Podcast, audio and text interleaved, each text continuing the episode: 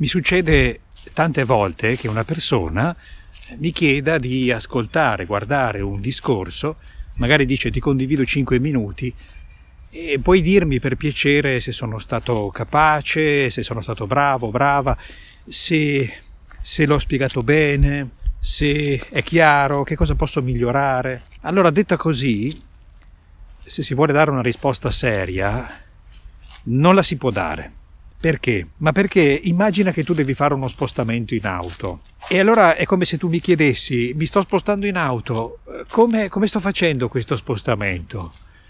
Manca, manca qualcosa di fondamentale e già stai cominciando a vederlo, sono sicuro, e cioè manca dove devi andare. Immagina di doverti spostare e di dover raggiungere Verona, ah bene, adesso io so bene dove stai andando, ma devo sapere anche, ovviamente, da dove parti. Quindi, per esempio, vuoi raggiungere Verona, ma vuoi arrivare partendo da Milano. E allora io capisco se il tuo percorso ha senso, cioè letteralmente se sta andando nella direzione opportuna. Quindi, fuori di metafora, che cos'è che devo assolutamente sapere prima? E devo sapere qual è la tua tesi. La tesi è l'idea principale, cioè è quel messaggio fondamentale che vuoi mandare. Dice, ma io voglio mandare diversi messaggi. No, la tesi è una, una e una sola. Ma perché io voglio comunicare varie cose? No, no. Tu vuoi far arrivare tanti concetti, tanti argomenti, ci mancherebbe altro, e sono tutti concetti, argomenti che sono indispensabili per sostenere la tua tesi. Ma la tesi deve essere una e una sola perché le persone, dopo che ti avranno ascoltato, eh, dovranno uscire da questo ascolto con un'idea chiara, precisa. Ah, ha voluto dirmi questo.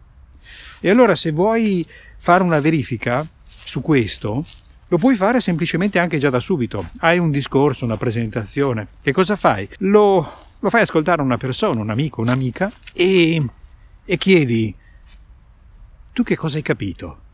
Secondo te, qual è la mia idea principale? Cioè che cosa volevo darti come messaggio fondamentale? E allora confronti la risposta di questa persona e, e avrai capito subito se avrai centrato. Perché? Perché sollevi prima di tutto la persona da, da un compito immane, cioè quello di esprimere un giudizio. Ma no, no, non un giudizio. Perché come potrebbe la persona dirti hai fatto bene, hai fatto male, se non sa già che cosa tu vuoi dire?